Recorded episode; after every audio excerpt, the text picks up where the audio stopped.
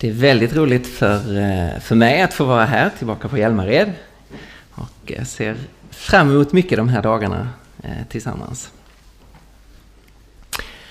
Som föredragshållare så, så är det ganska vanligt att man inleder så där med att berätta en, en rolig historia för att liksom, skapa kontakt med åhörarna. Så under, under våren så var jag på väg till, till Kristiansand i Norge och jag hade liksom slut på mitt historieförråd så jag hade ingen historia att berätta när jag skulle ha undervisning där. Men då hände det så intressant att på, eh, på flygplatsen på Arlanda så precis när jag skulle gå på flyget och eh, skulle svänga höger in i, i gången där så stannade flygvärdinnan oss. Vi fick inte komma på. Jag var den första personen som stoppades. Någonting hände där inne i flyget. Så vi stod där. Då var det ett glatt gäng bakom mig. Några jobbarkompisar tror jag. Där en person började berätta en historia. Och då spetsade jag öronen och tänkte, jag menar, eh, här är någonting jag kan ta med mig. Och historien den anknöt då, han kom väl anknöt till situationen. Han kom väl att tänka på den eftersom vi skulle gå på planet. Historien som han berättade var så här att eh, det var en dam som gick ombord på ett flygplan och hon satte sig i business class fast hon bara hade ekonomibiljett. Flygvärdinnan gick fram och sa att eh, ledsen, du måste flytta på dig, det här är business class. Men eh, damen vägrade flytta på sig. Flygvärdinnan försökte en gång till och sa du får inte lov att sitta här, du måste flytta ner i, i ekonomiklass. Damen flyttade inte. Flygvärdinnan gick och hämtade en kollega som gick ner och sa samma sak till damen, men hon vägrade flytta på sig. Flygvärdinnan gick in då till kaptenen och sa här är en passagerare som sitter fel och vägrar flytta på sig. Gick kaptenen in, viskade en sak i damens öra och vips satte hon sig i ekonomiavdelningen. Flygvärdinnorna blev väldigt förvånade. Och eh, gick förstås till flygkaptenen och frågade Vad sa du till henne så att hon flyttade sig så direkt? Och just i det momentet knuffade flygvärdinnan in mig i flygplanet, så jag fick inte höra!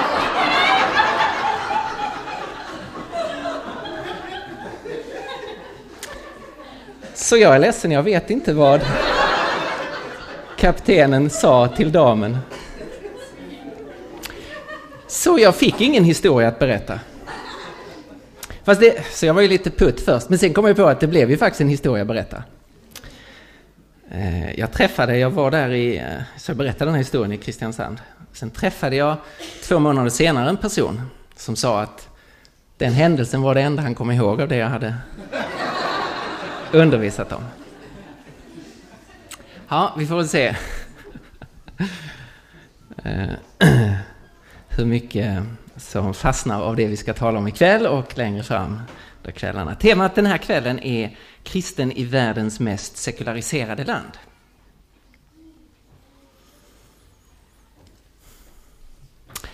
Jag läste nyligen att Winston Churchill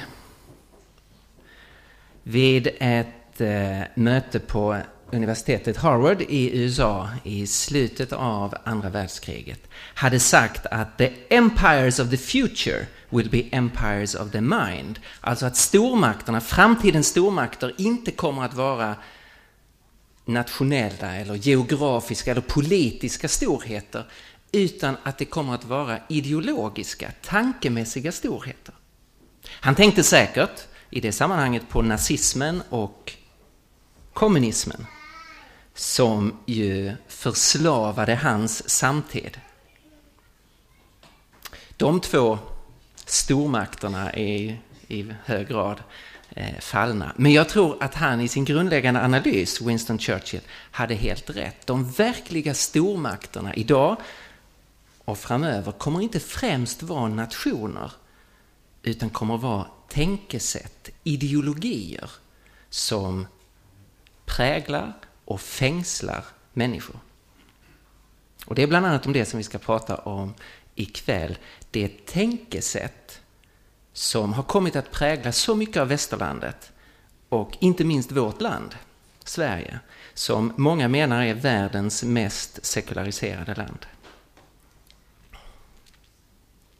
Om man tittar globalt så är det så här att den kristna kyrkan växer. Den kristna kyrkan växer explosionsartat ut över hela världen och har gjort så under de senaste hundra åren.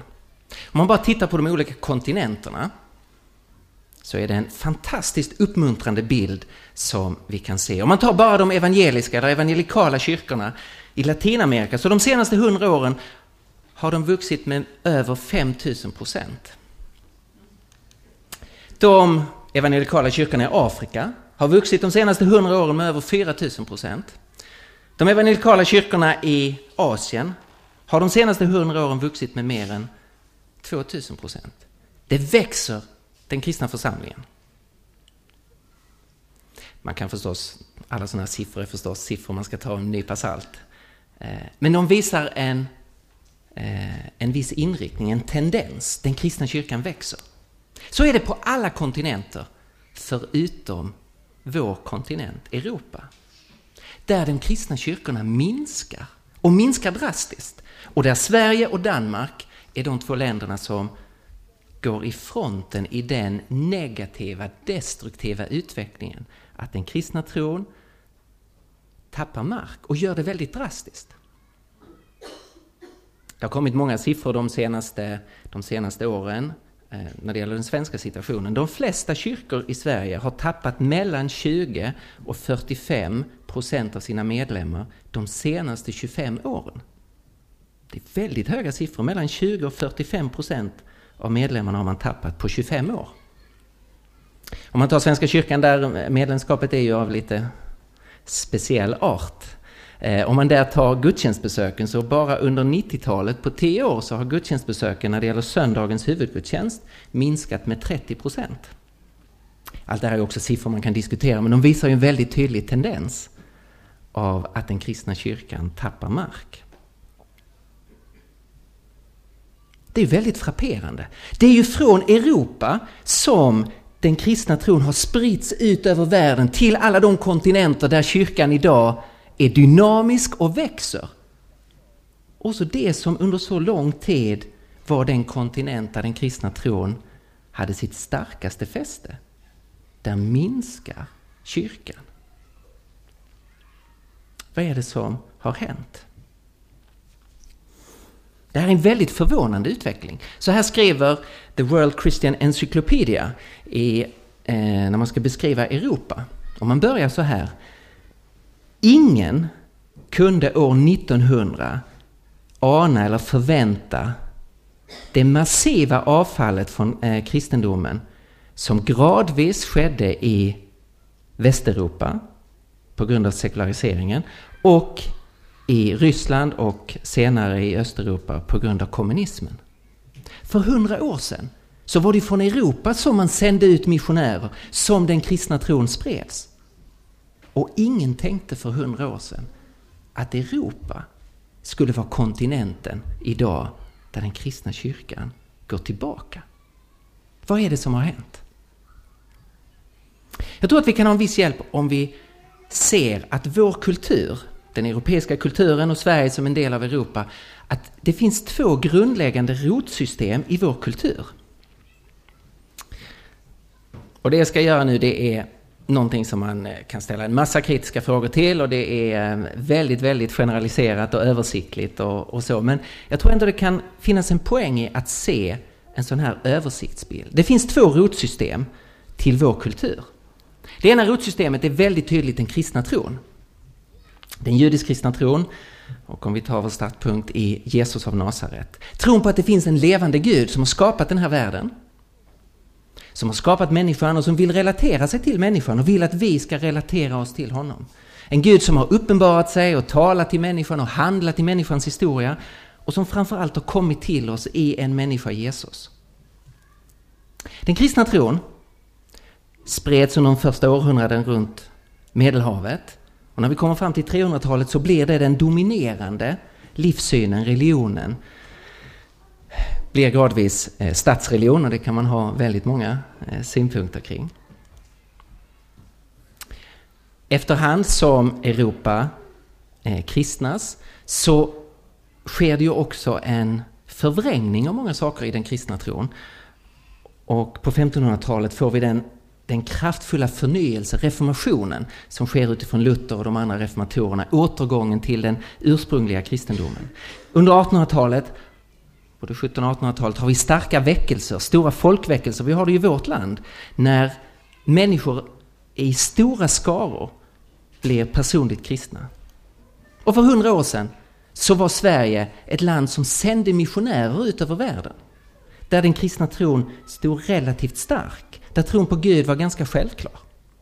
Jag vill inte måla ut det som någon sorts eh, guldperiod. Det var fullt av problem och fullt av hyckleri och fullt av nominella kristna och så vidare och så vidare. Men jämfört med idag så fanns, hade den kristna tron en helt annan plats.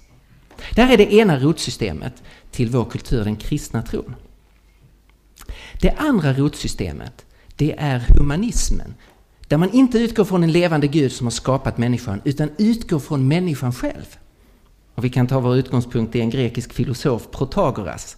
Han som säger att det är människan som är alltings mått. Allting ska utgå från den individuella människan. Det här är det andra rotsystemet som hela tiden har sänt liksom sina signaler i vår kultur. På 1400-talet så återupptäcker man det här gamla grekiska arvet. Man börjar läsa de gamla grekiska filosoferna och många av de här humanistiska tankarna av att sätta människan istället för Gud återkommer i vår kultur. Under upplysningen från 1700-talet och sen framåt så blir det de tankarna som blir de dominerande, inte i de stora folklagren men bland filosofer och bland tänkare, bland konstnärer, bland en viss elit. Så sätter man människan i centrum. Bort med Gud, bort med Bibeln, bort med kyrkan, bort med andra auktoriteter än människan och hennes förnuft. Det är människan som ska vara utgångspunkten för allting.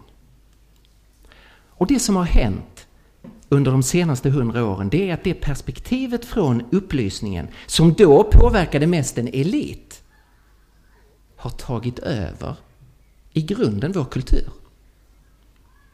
Så att det har blivit det dominerande perspektivet, att utgå bara ifrån människan.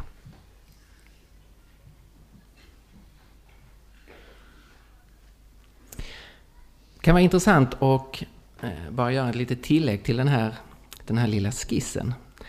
I vår kultur är ju vetenskapen någonting oerhört viktigt. Det kan vara en poäng att se att det vi kallar för den moderna naturvetenskapen, det växer fram i huvudsak utifrån det kristna rotsystemet. Det fanns förvisso naturvetenskap tidigare som delvis hade just grekiska eh, rötter. Men den moderna naturvetenskapen där man går ut och undersöker den här världen och gör experiment. Den var motiverad av kristna. De första naturvetenskapsmännen motiverade väldigt tydligt sitt vetenskapliga arbete utifrån sin gudstro. Så vetenskapen hör hemma i det kristna rotsystemet.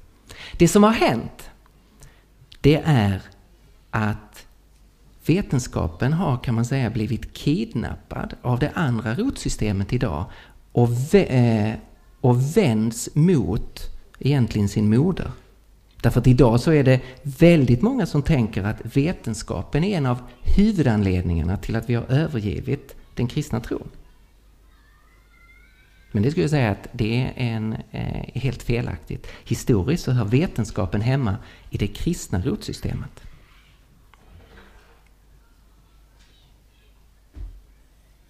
Så, två rotsystem.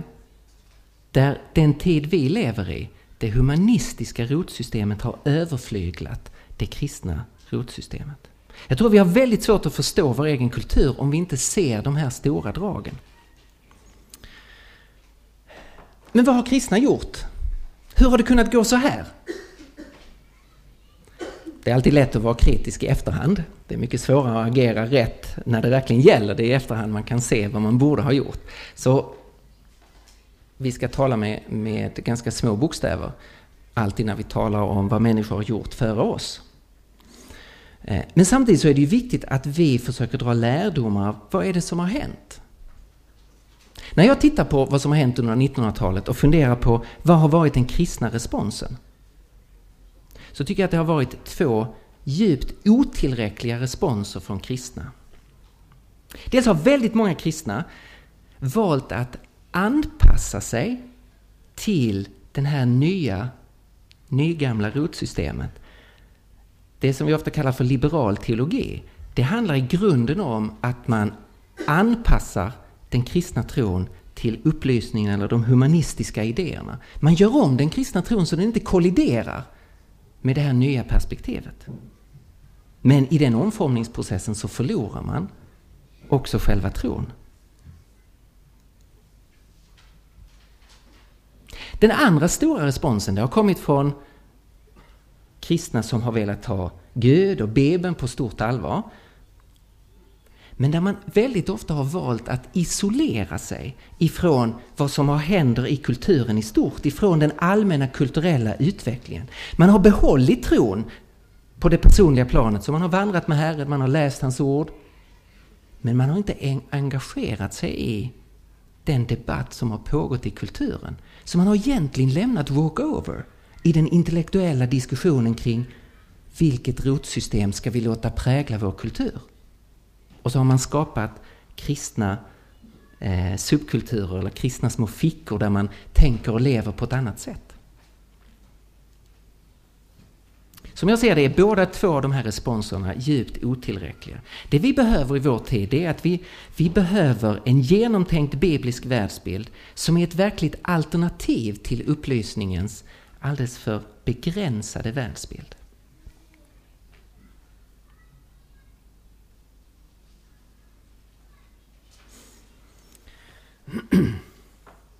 Jag hittade ett långt citat här av en mycket välkänd... Eh, det går inte att läsa. Ni kan inte se? Några kan se?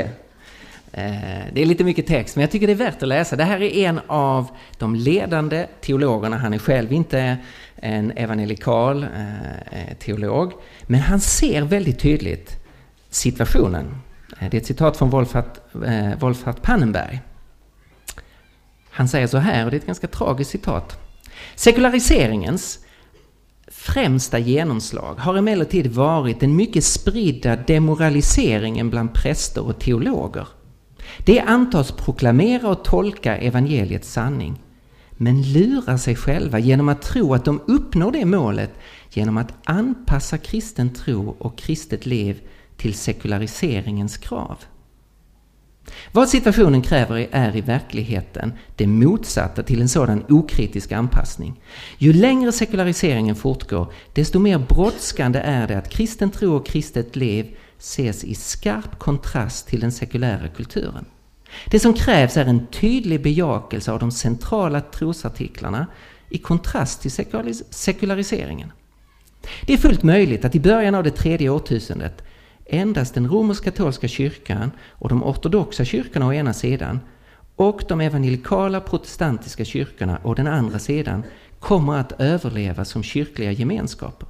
Vad som brukade kallas, eh, och han använder ett, eh, ett uttryck på engelska då, the, the Protestant Mainline Churches, är i akut fara att gå under. Jag förväntar mig att de kommer att gå under om de fortsätter den inslagna vägen och varken motsäger den allt mer sekulära kulturen eller försöker förändra den. Och jag tror att han eh, sätter huvudet på spiken här. Att eh, vi har låtit så mycket av det här humanistiska perspektivet också påverka kyrkan. Inte minst präster, teologer, pastorer och förkunnare har låtit sig demoraliseras av det här och anpassar den kristna tron till det här andra rotsystemet. Och Pannenbergs förutsägelse är att den som gör det, den kyrka som gör det, kommer i slutändan att gå under, för man har inget intressant kvar att ge till människor. Det här är utmaningen för oss som är lärjungar till Jesus idag. Vi lever i en sekulär kultur, en djupt sekulariserad kultur. Där den synliga världen är den enda verkliga världen. Ordet sekularisering, eller det sekulära, det har med denna världen och denna tiden att göra. Vi lever i en tid där det är den synliga världen som är det enda viktiga. Det övernaturliga, det osynliga, det andliga världen är inte verklig, inte viktig. Det är livet nu, i den här tiden, som är det enda viktiga. Inte kommande tider, inte vad som sker bortom döden. Utan det är nuet och den här världen som är det allt definierande, det allt verkliga, det allt viktiga. I den här världen finns det inte absoluta sanningar eller absoluta värden. Utan det är upp till var och en att tänka och tycka och tro och leva som man vill. Och det finns inga gemensamma sanningar eller värden. Det innebär att du får hemskt gärna vara andlig eller religiös och kristen.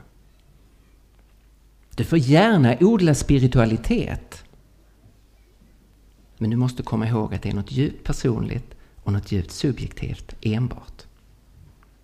Jag tror att många kristna misstolkar en del av de andliga fenomen som finns i vår kultur. Att man ser det som ett, någon form av verkligt andligt uppvaknande. Jag skulle önska att det var så, men själv är jag mer skeptisk. Väldigt mycket av det som går under namnet andlighet och spiritualitet idag sker innanför ramen av det sekulära perspektivet. Alltså där det inte är en Gud som finns på riktigt. Utan där spiritualitet och andlighet, det handlar om mitt välbefinnande. Inte om en verklighet som verkligen är där. Och därför om man försöker titta på andlighet och spiritualitet idag så saknar den nästan alltid ett moraliskt perspektiv. Alltså frågan om rätt och fel, om skuld och ansvar, om gott och ont ligger väldigt, väldigt lågt. Och de frågor som ligger väldigt, väldigt högt, det är frågor om välbefinnande. Om att hitta balans, om att finna fred. Alltså det är ju egentligen helt inomvärldsliga frågor om hur jag mår. Och där spiritualitet kan vara ett intressant hjälpmedel för att öka sitt eget välbefinnande.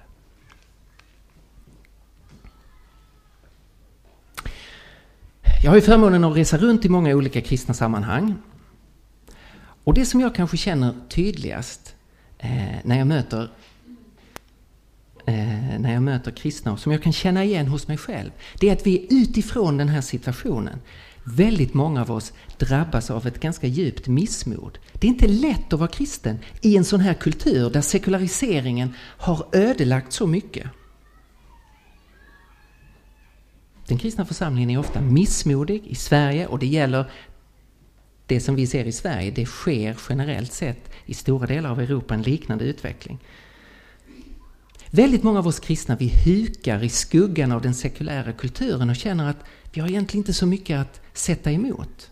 Man försöker överleva.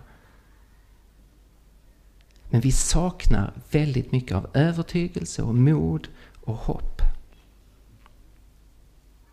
Det som jag skulle vilja göra utifrån den här bakgrundsteckningen det är att jag skulle vilja ta med er på en, en resa i en mycket gammal text. En text som är 2000, kanske 2700 år gammal. Som är en text skriven in i en situation av missmod. Inte utifrån just identiskt vår sekulära situation, men där Guds folk var hotade av väldigt mycket svårigheter och i den situationen också av, eh, av militära makter. Och där missmod låg mycket nära Guds folk.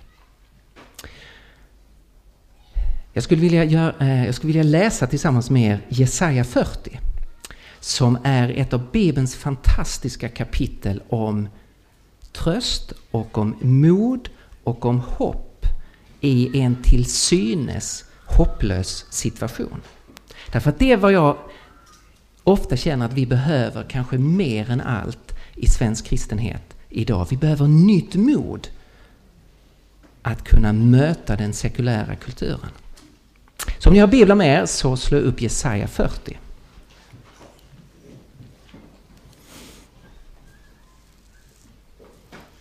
Det är ett, en situation där Guds folk känner sig övergivna av Gud. Det som är bakgrunden till, till hela det kapitlet det finner man i vers 27. Där, där folkets fråga till Gud kommer upp till yt, ytan. Folket känner att Gud har övergivit dem. Hur kan du då säga sådant du Jakob och tala så du Israel? Min väg är fördold för Herren och min rätt är försvunnen för min Gud. Det är den känslan som folket har. Gud är inte med dem längre. Och jag tror att vi är många kristna i Sverige som emellanåt kämpar med den känslan. Var är Gud? Är Gud inte med oss längre? Varför är det så tufft att vara kristen i Sverige? Och då är det underbart att läsa det som är responsen på den här djupa känslan folket har att, att vår väg skulle vara fördold för Herren. Det som Jesaja gör i det här kapitlet det är att han låter folket få se vem Gud är. Och vi ska alldeles strax eh, börja läsa i kapitlet. Den konkreta situationen där var inte eh, sekularisering, det var militärt hot. Vid Jesaja tid på 700-talet, då var hotet kom från eh, Assyrien, från Sanherib. 46 städer i Juda hade intagits. Stora delar av befolkningen hade deporterats. Och man fruktade att hela landet skulle gå under. Man var under fruktansvärd hård press och undrade var är Gud? Gud, varför gör du ingenting för att återupprätta ditt folk? När man sedan läser i den här delen av Jesaja så kan man se att en hel del av det Jesaja talar om också passar in i en situation 200 år senare. När folket har blivit bortfört i exil i Babel, då Jerusalem och templet är ödelagt av Nebukadnessar och då folket sitter i Babel med samma fråga Gud, var är du? Och jag tror inte vi behöver spela ut de här två situationerna eh, mot varandra. Guds ord är ofta sådant att det talar in i en situation men att det fortsätter att tala in i förnyade situationer längre fram. Det profetiska ordet är ofta av den slaget. Så vem talar Jesaja till här? Talar han till sin egen samtid på 700-talet? Till folket i Babel? Profetiskt några hundra år senare? Jag tror att han talar till båda situationerna och till fler situationer. Det finns ett återkommande mönster både i Guds handlande och i människors handlande som gör att Guds ord ofta får en återkommande aktualitet. Därför kan profetord som de vi ska läsa nu besannas flera gånger. Jag tror att det här var ord till Jesaja samtid som var en enorm uppmuntran på 700-talet. Jag tror det var ord som blev levande på 500-talet och talade in i situationen i Babel. Och om vi läser de här kapitlen hos Jesaja så kan vi se att där finns ord som inte bara talade till 700-talet och 500-talet före Kristus utan som också syftar på Jesu första ankomst. Som talade in i den tiden. Och det finns ord som ännu inte har gått i uppfyllelse som syftar på Jesu återkomst i härlighet. Så kan profetorden bli levande vid många olika tillfällen. Och därför tror jag att Jesaja 40 som vi nu ska läsa också har ett budskap till oss som är hotade inte av varken av Assyrien eller Babylon men som är så hårt pressade av sekulariseringen. Så låt oss läsa Jesaja 40. Trösta, trösta mitt folk, säger er Gud. Tala ljuvligt till Jerusalem och predika för det att dess vedermöda är slut, att dess missgärning är försonad och att det har fått dubbelt igen av Herrens hand för alla sina synder. Det är Gud som bryter in i missmodet och förtvivlan. Det är Guds röst som kapitlet börjar med. Det finns goda nyheter från Gud. Gud säger vi ska inte ge upp. Gud kommer att uppmuntra oss. Det finns tröst och det finns ett ljuvligt tal. Gud säger den situation som är just nu är inte den slutgiltiga.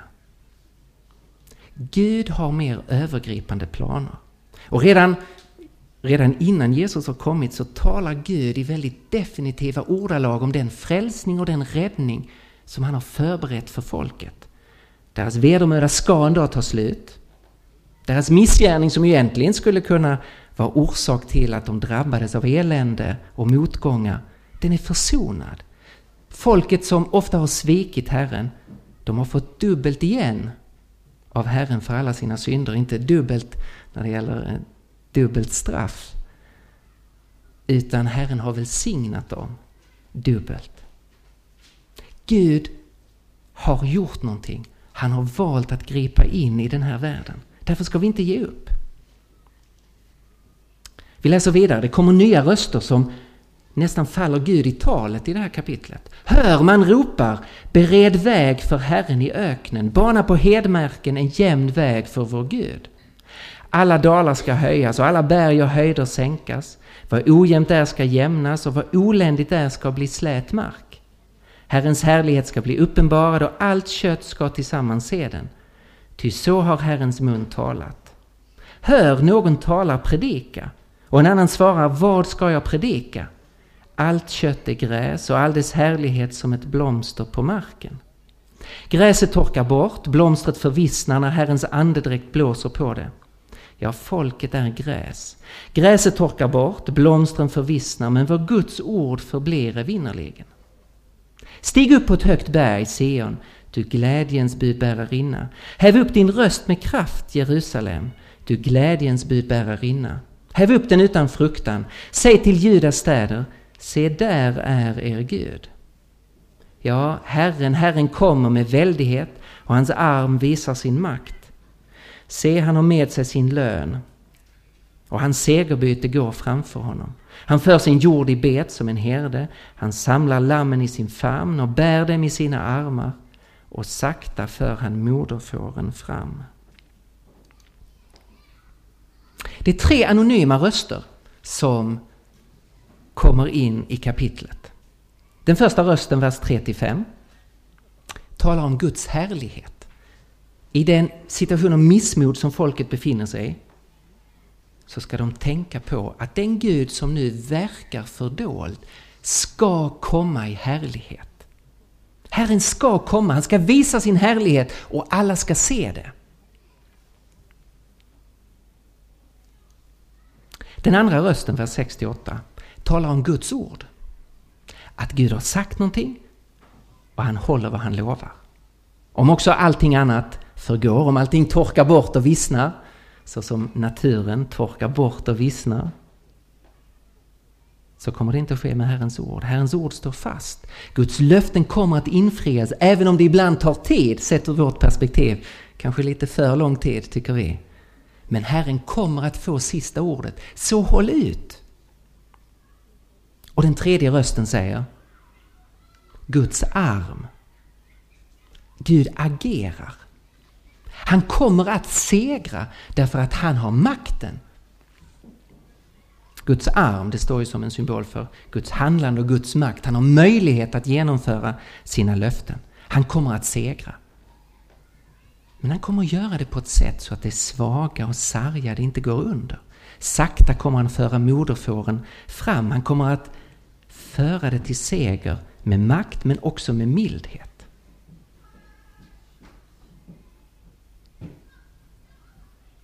Så Gud kommer att visa sin härlighet. Guds ord kommer att visa sig vara sant. Guds arm kommer att ge seger. Vi läser vidare från vers 12.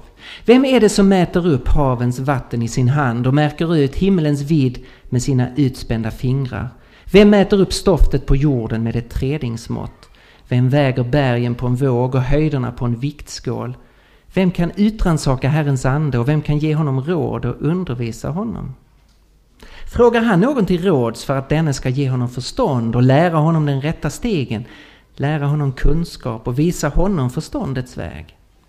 Nej, folken är att anse som en droppe ur ämbaret och som en smula på vågskålen.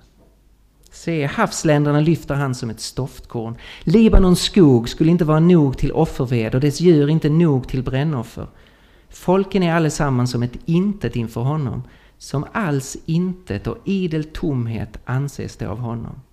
Vid vem vill ni då likna Gud och vad finns honom likt att ställa vid hans sida? Det Jesaja nu gör det är att han presenterar Gud för folket.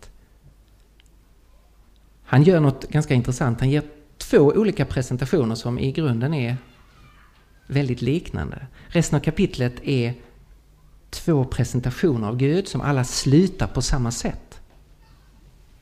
Ni måste tänka på vem Gud är. Det är det enda sättet ni kan få tillbaka ert mod.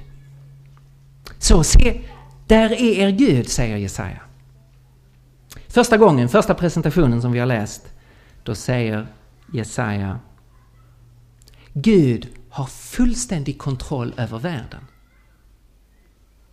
Vem är det som egentligen vet avstånden och måtten i universum? Ja, vi vet ju idag en del om det här jordklotet, det är ganska väl uppmätt. Men när det gäller universum i dess helhet, ja, det är Gud som har full kontroll över varje dimension av den här världen. Han är inte en del av naturen. Han är inte en del av världen, han är skaparen och upphovet till naturen och har därför full kontroll över den. Han vet därför mycket mer om tillvaron än vad naturvetenskapen kan säga oss. Det är ju i princip vad Jesaja talar om i vers 12, eller hur? Vem är det som ytterst sett har kontroll över naturen, över haven, över stjärnorna, över bergen?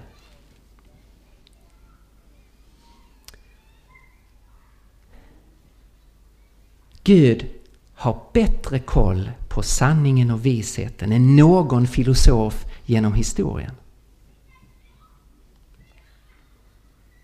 Filosofer är duktiga på att ställa frågor och formulera problem. Men om man har studerat filosofins historia så vet man att det är si och så när det gäller att ge svar. Alla de djupa, stora frågorna, där famlar vi människor. Men det finns en Gud som har svaren, som vet sanningen och som inte behöver fråga någon annan om vishet därför att han är all vishets källa.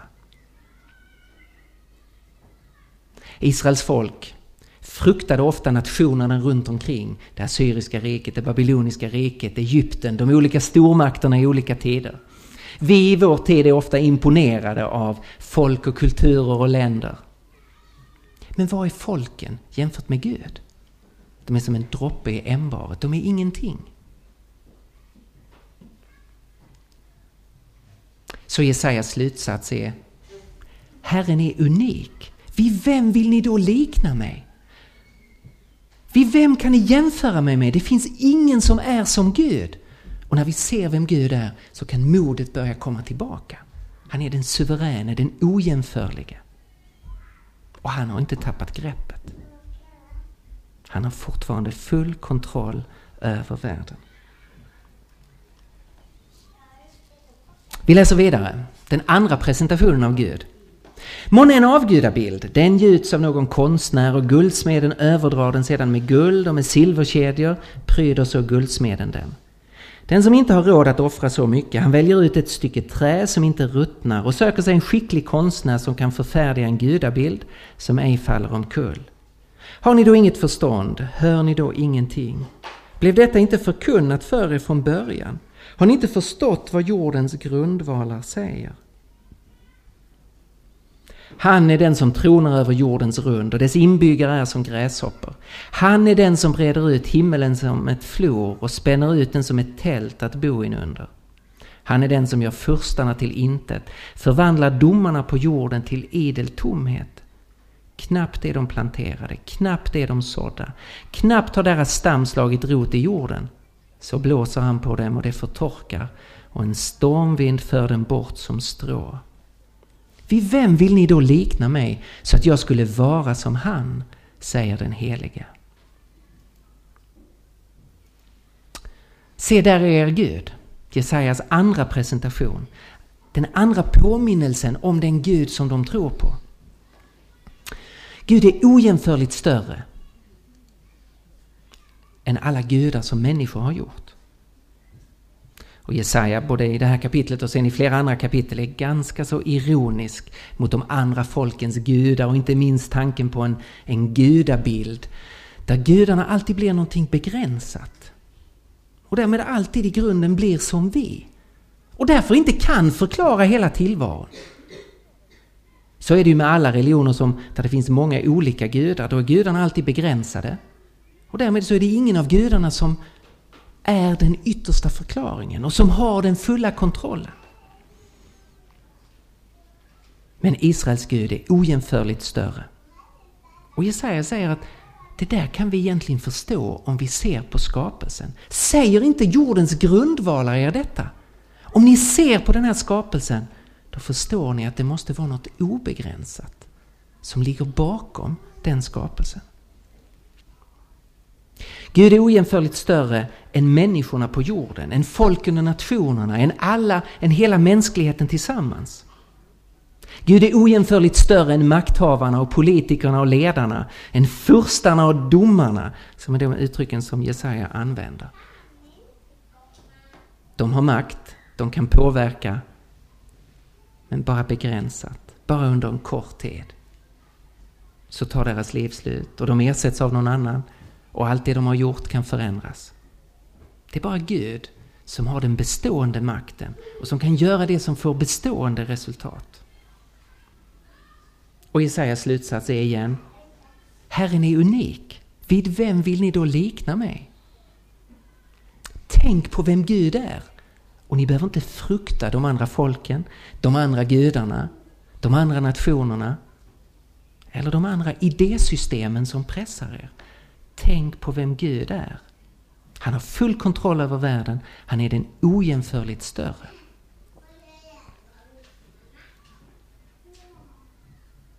Vi läser vidare från vers 26. Lyft upp era ögon mot höjden och se, vem har skapat allt detta? Det har han som för härskaran där uppe fram i räknade hopar. Han nämner dem alla vid namn. Så stor är hans makt, så väldig hans kraft, att inte en enda uteblir. Hur kan du då säga sådant, du Jakob, och tala så, du Israel? Min väg är fördold för Herren och min rätt är försvunnen för min Gud. Vet du då inte, har du inte hört det, att Herren är en evig Gud? Han som har skapat jordens ändar. Han blir ej trött och utmattas inte. Hans förstånd är outrannsakligt. Han ger den trötte kraft och förökar den maktlöse styrka. Ynglingar kan bli trötta och utmattas och unga män kan falla. Men det som väntar efter Herren hämtar ny kraft. Det får nya vingfjädrar som örnarna. Så skynda dig iväg utan att mattas. Det färdas framåt utan att bli trötta. Kapitlet slutar med tre uppmaningar till tro. Det har ju funnits här hela vägen. Hela kapitlet är en enda lång uppmaning att tro på Herren, att inte ge upp. Men det knyts samman i tre konkreta uppmaningar i slutdelen. Första uppmaningen är se på skapelsen. Se på det Gud har gjort. Lyft upp era ögon och se vem har skapat detta. Det behöver vi påminna oss om. Vem är förklaringen till allt det som finns? Och det behöver vi utmana vår sekulära kultur med som försöker hävda att den här världen kan förklara sig själv. Och Jesaja säger, se på världen. Den förklarar inte sig själv. Den får sin enda rimliga förklaring i något som är större och mäktigare och intelligentare än vad vi är och än vad den här världen är. Det finns en Gud som är förklaringen till skapelsen. Och han har kontroll över skapelsen. Han för stjärnorna fram i räknade hopar. Och han är intresserad av det som sker i världen. Även om han inte alltid gör som vi tycker han skulle göra. Se på skapelsen. Det kan finnas anledning de här dagarna att se på skapelsen och fundera över var kommer den ifrån? Vad är förklaringen? Vem är den Gud som ligger bakom tillvaron? För det andra, tänk på vad du vet om Gud. Jesaja påminner sin samtid om vad de egentligen vet och har hört tusen gånger. Men han påminner dem om vad vet vi egentligen om Gud? Och utmanar dem att hålla fast vid det de vet om Gud. Det finns ju alltid en massa saker man inte vet, eller hur? Man vet inte varför Gud inte handlar så, varför han inte handlar så. Var... Och man kan alltid grubbla ihjäl sig på det man inte vet. Men man kan få styrsel på sitt liv om man börjar ta spjärn i sånt man vet. Eller hur? Och så är det när det gäller tron på Gud. Vi ska ta spjärn mot sånt, eller i sånt som vi vet om Gud. Och de fyra saker som Jesaja lyfter fram, det är att Gud är en evig Gud. Han är skapare av den här världen. Han är en outtröttlig Gud, han ger inte upp, hans krafter tar inte slut. Han har ett outrannsakligt förstånd. Det är klart, om han har skapat den här världen så kan han bedöma saker lite annorlunda än vad vi kan. Därför är är det hemskt frustrerande när Gud inte gör som vi tänker. Men det är inte så svårt att förstå att väldigt många saker måste per definition bli så att Gud från sitt oändliga perspektiv gör en annan bedömning än vad vi kan göra. Och för det tredje, vänta efter Herren, säger Jesaja till sin samtid. Och det påminns vi om den här kvällen. Att som lärjungar, som Guds församling i världens mest sekulariserade land, vänta efter Herren. Och då finns det ett löfte om att få ny kraft åt den trötta och maktlöse. Och vi har den här underbara bilden av nya vingfjädrar som örnarna. Och att vi kan få en ny inriktning. Att vi kan få skynda vidare. Att det inte bara ska avstanna, utan vi ska få färdas framåt. Att det ska börja ske förändring. Det är väl också ett löfte till en församling som, som så ofta har avstannat i Sverige. Att vi kan få ny kraft och en ny inriktning och få börja färdas framåt och inte bara backa och backa och backa. Vi ska vänta efter Herren. Men det verkar inte vara riktigt detsamma som bara passivitet. Det finns någonting aktivt i att vänta och förvänta sig någonting av Herren. Att han ska förnya oss i våra liv och förnya den kristna församlingen i Sverige.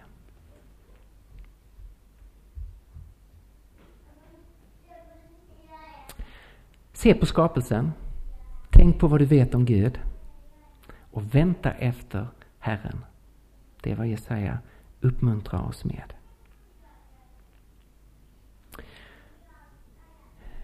De första fem verserna i Jesaja 40 ingår i Händels fantastiska verk Messias. Och jag tänkte att vi skulle eh, avsluta den här undervisningen med att lyssna på de eh, orden eh, och låta Herren genom musiken och genom de orden tala in till oss. Så att eh, ska få lyssna några minuters musik.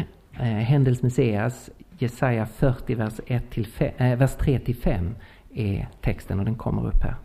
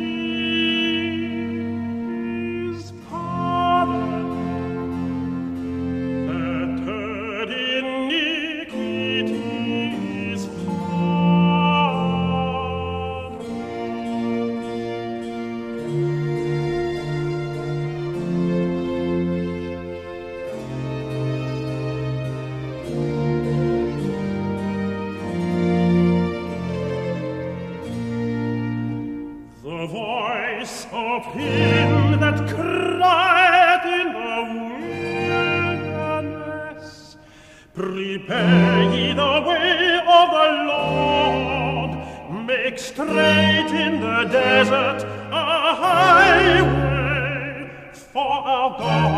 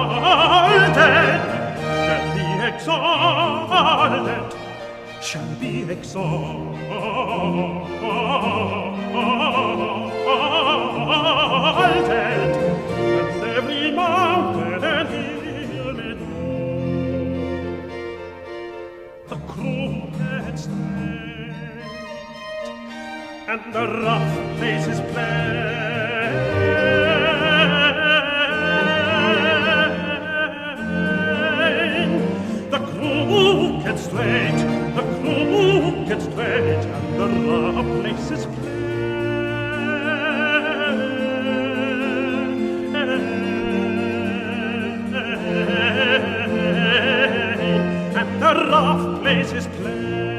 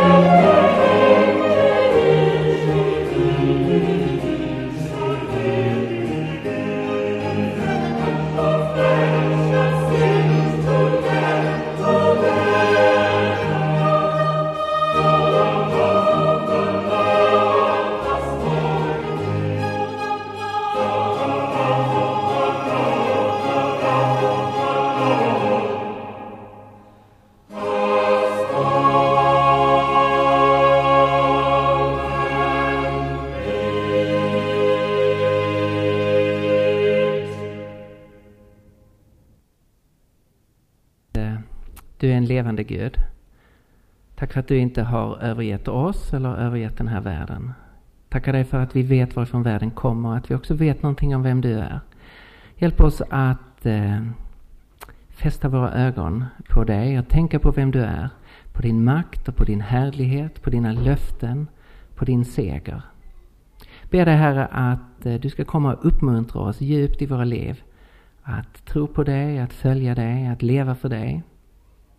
Att ge oss ut själva för dig Herre. Du som har älskat oss och gett dig själv till oss. Amen.